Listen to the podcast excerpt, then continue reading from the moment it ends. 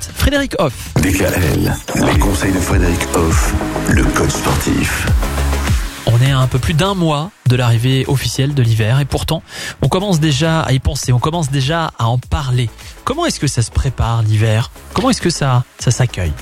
Alors oui, accueillir est un bon verbe qu'il faut prendre en compte absolument. C'est-à-dire qu'il faut avoir un état d'esprit qui vous permet justement de bien accueillir l'hiver le mieux possible.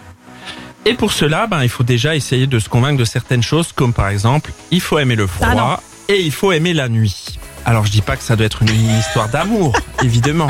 Mais par contre, se préparer à bien vivre le froid et à bien vivre la nuit, par exemple, Oui. eh ben ça facilite euh, cette phase toute symbolique de d'aimer. Mhm. Bah, pour apprendre à aimer le froid, bah, il faut avoir chaud quand il fait froid.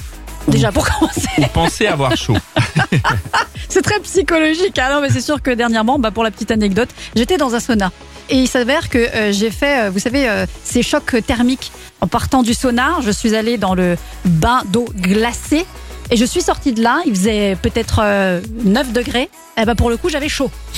Alors que pourtant, habillée normalement à 9 degrés, j'ai froid. Comme quoi Bah ouais, bon tout- le froid. Tout dépend du référentiel. Ah bah oui, c'est ça.